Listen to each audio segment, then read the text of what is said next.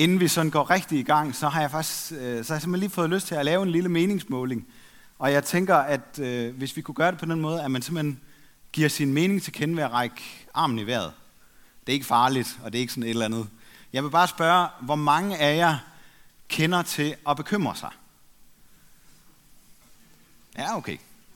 Der har jeg lige et spørgsmål mere. Hvor mange af jer mangler mad eller tøj? Okay, det var interessant, ikke? Øhm, hvorfor er det nu lige, vi bekymrer os? Det skal prædiken i dag handle om. Der er så meget, vi kan bekymre os om, også selvom vi har, egentlig har. Det er sådan helt basale. Øhm, Jesus er kendt for at sige, at vi ikke skal bekymre os. Måske er der nogen af jer, der har hørt det. Han siger det i bjergprædikenen i Matteus evangeliet. Det står også, et lille udsnit af det står på den der flyer, som, som hænger på stolen foran jer. Vi skal hverken bekymre os for mad eller tøj. Men det gør vi jo heller ikke her i vores land. Vi har masser. Selv mennesker, der lever på gaden, og jeg kender også til det fra et, vores samarbejde med, med det værested, det blå sted, de kan også få mad og tøj, hvis de vil. De kan simpelthen komme og hente det. Der er ikke nogen, der skal mangle det her i landet. Heldigvis skal vi ikke bekymre os om mad og tøj.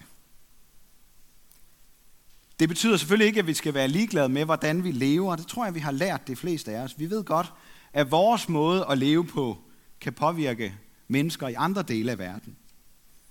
Og vores måde at prioritere på viser os på en afslørende måde, hvad der er vigtigst for os. Jeg ved ikke, om I lagde mærke til Paulus bekymring i det, som Mia læste for os øh, i hans øh, brev til menighederne i Galatien. Hans bekymring gik ikke på noget materielt, ikke på mad og tøj og sådan nogle ting, men på noget åndeligt. På deres måde at leve og handle på. Lever vi i ånden, så skal vi også vandre i ånden. Det betyder for det første, at vi ikke kan være ligeglade med andre. Selvfølgelig skal vi ikke tire eller tire hinanden eller blive misundelige på hinanden. Vi skal vise hinanden til rette med mildhed, siger han. Prøv lige at tænke over det en gang. Puha. Skal vi, skal vi til at blande os i andres liv og deres måde at leve på? Skal vi blande os, når ånden gør os bekymrede for andre. Jeg ved ikke, om du har tænkt på, at det kan være en byrde at skulle blande sig i andres måder at leve på. Altså ikke provokere. Det er ikke det, jeg snakker om. Vi skal ikke kritisere andre, fordi de måske har noget, vi ikke har, eller for at sætte os selv i et bedre lys. Det er vi ellers gode til. Det er ofte det, vi falder i at gøre.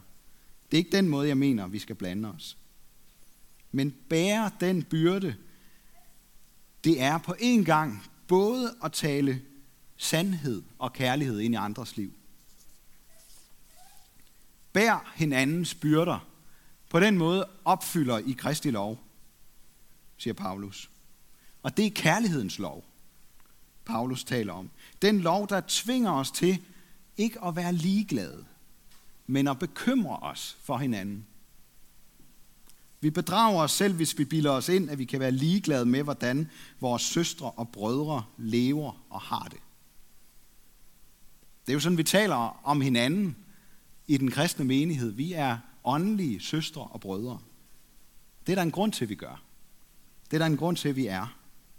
Automatisk så vil vi enten være ligeglade, eller også så vil vi gå op i, at vi er bedre end de andre. Jeg ved ikke, om I kender det.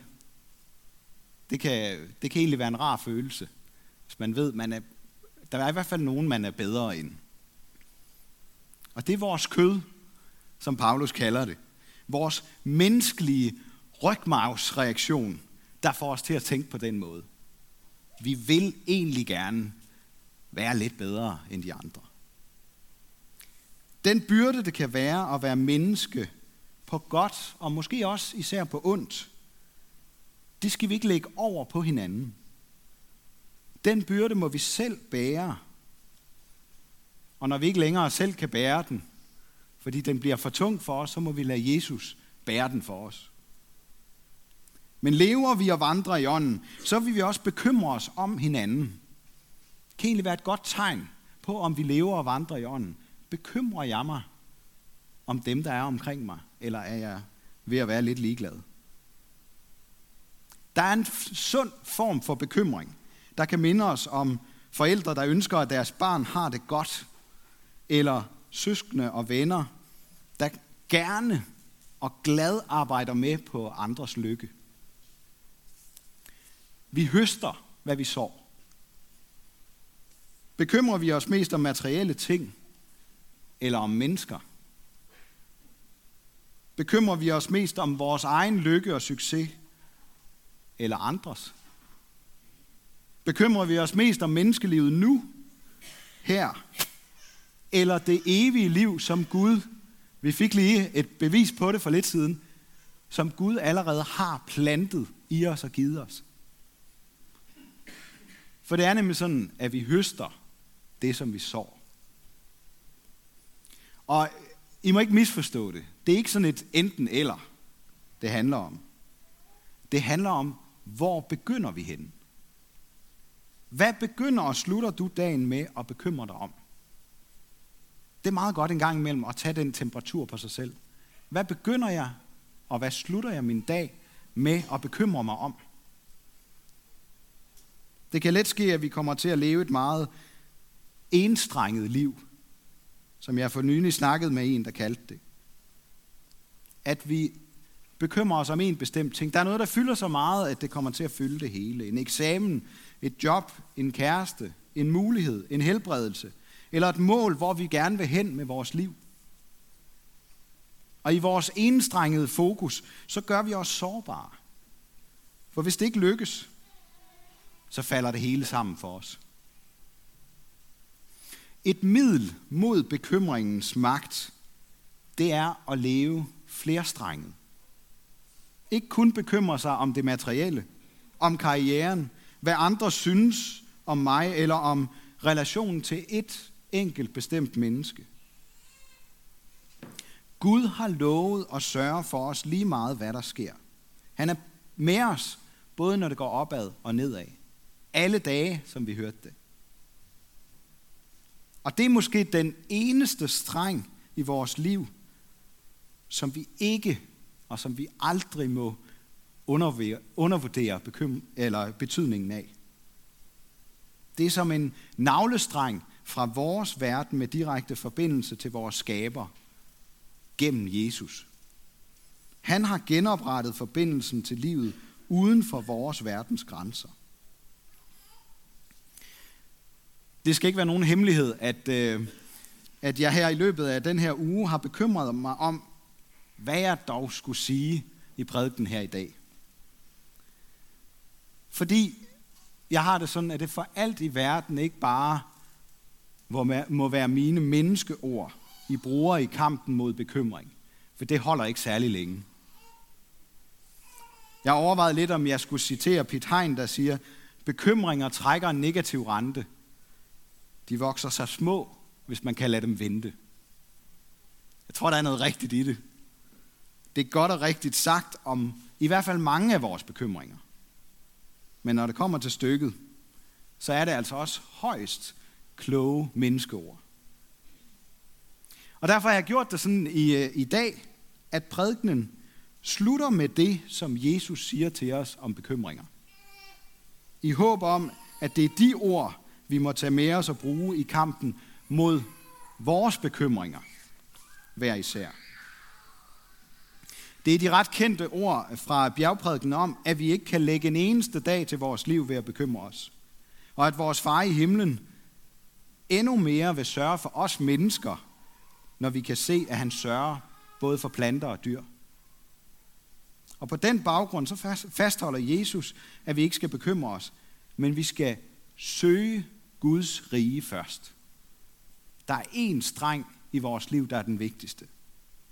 Og det, der på en særlig måde er gået op for mig de sidste par uger, det er, at bekymring dybest set er en kærlighedserklæring. Ikke bare nogen gange. Jeg tror faktisk altid, bekymring er en form for kærlighedserklæring.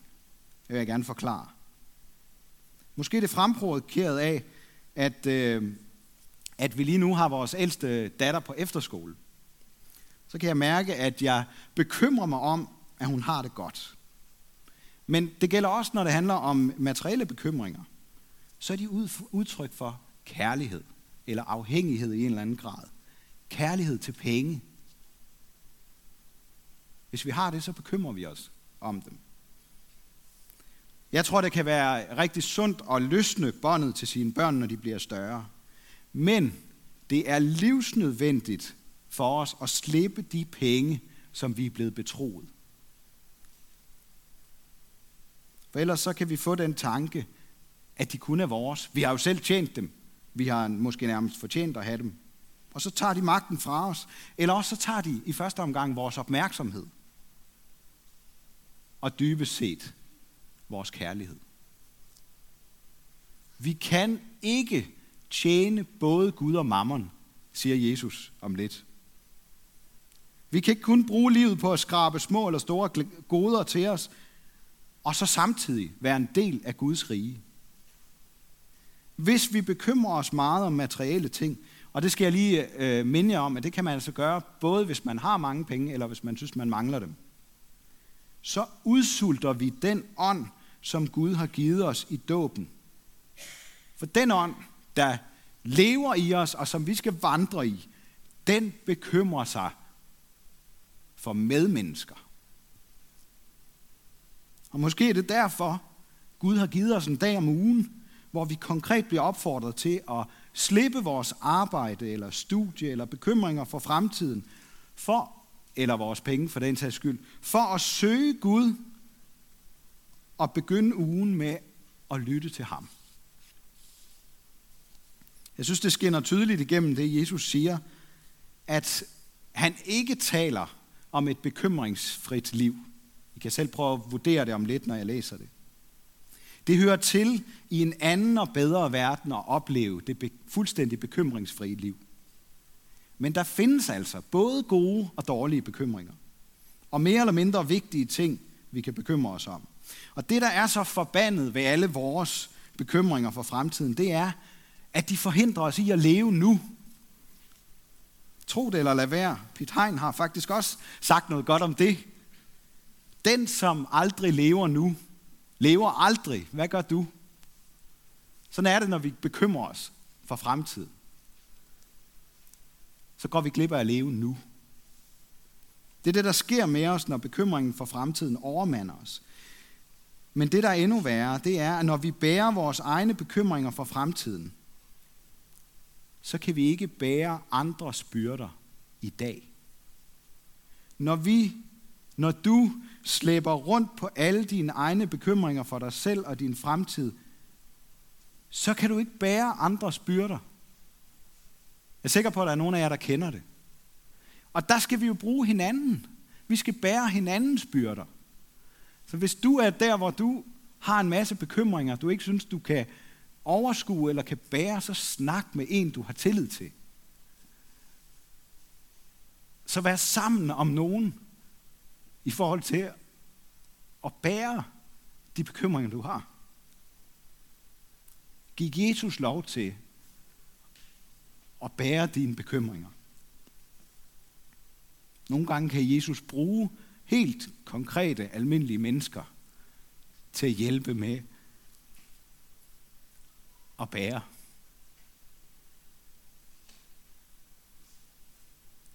Jeg ved det ikke, men kunne det være grunden til, at Jesus taler imod bekymringer for fremtiden, og samtidig minder om, at hver dag har nok i sin plage? Er daglige bekymringer okay? Er det det, han siger? Hvis vi skal bære hinandens byrder, så kan vi kun gøre det i dag. Hvis vi skal bære andres byrder i morgen, så er vi nødt til at vente, til det bliver den dag. Der er altså noget helt særligt ved den måde, Jesus taler om bekymringer på, selvom det kan være svært at forstå. Og for mig der er det blevet stort, at jeg gerne må bekymre mig om den dag, jeg er i gang med at bruge.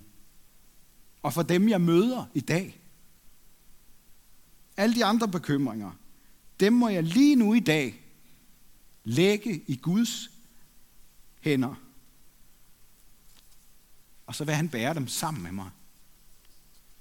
For når vi kommer til ham med vores bekymringer af enhver slags,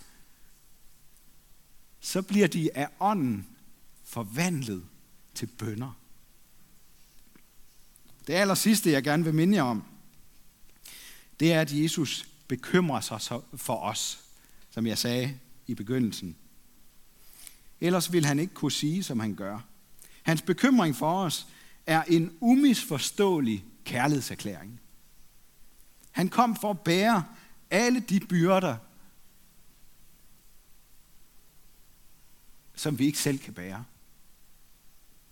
Han bekymrede sig ikke om, hvad det ville koste ham, men han offrede sin plads i Guds rige for at give os den i stedet for.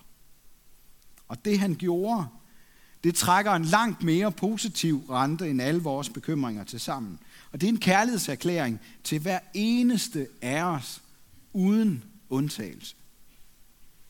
I virkeligheden er det kun vores egne bekymringer for alt muligt andet, der kan forhindre os i at leve i Guds rige som Guds børn. Det bekymrer jeg mig om for jer på vegne af Jesus. Og jeg tror, det er meningen, at vi mere end noget andet også skal bekymre os om vores åndelige søstre og brødres lykke. At leve Gud nær er min lykke. Mit håb har jeg sat til Herren. Den streng må for alt i verden ikke mangle i vores liv. Og det er det, jeg hører Jesus sige i de ord, som vi må tage med os hjem. Så jeg synes, vi skal runde prædikenen i dag af på en lidt anden måde, end vi plejer, ved at rejse os op og høre det gode og hellige budskab, som vi er blevet betroet i Matteus evangeliet. Jesus sagde, ingen kan tjene to herrer. Han vil enten hade den ene og elske den anden, eller holde sig til den ene og ringeagte den anden. I kan ikke tjene både Gud og mammon. Derfor siger jeg jer, vær ikke bekymret for jeres liv, hvordan I får noget at spise og drikke, eller for hvordan I får tøj på kroppen. Er livet ikke mere end maden, og lægemet mere end klæderne? Se himlens fugle, de sår ikke og høster ikke og samler ikke i lade, og jeres himmelske far giver dem føden. Er I ikke langt mere værd end de? Hvem af jer kan lægge en dag til sit liv ved at bekymre sig? Og hvorfor bekymrer I jer for klæder? Læg mærke til, hvordan markens liljer gror. De arbejder ikke og spinder ikke. Men jeg siger jer, end ikke Salomo i al sin pragt var klædt som en af dem. Klæder Gud således markens græs, som står i dag og i morgen kastes i ovnen, hvor meget snarere så ikke jer i lidetrone. I må altså ikke være bekymrede og spørge, hvordan får vi noget at spise og drikke? Eller hvordan får vi tøj på kroppen? Alt dette søger hedningerne jo efter, og jeres himmelske far ved, at I trænger til alt dette. Men søg først Guds rige og hans retfærdighed, så skal alt det andet gives jer i tilgift. Så vær der ikke bekymret for dagen i morgen. Dagen i morgen skal bekymre sig for det, der hører den til. Hver dag har nok i sin plage. Ære være Gud, vores far, der har skabt os i sit billede. Ære være Guds søn, der tog vores straf, så vi kan slippe fri. Ære være Helligånden, ham, der gør Guds kærlighed levende for os.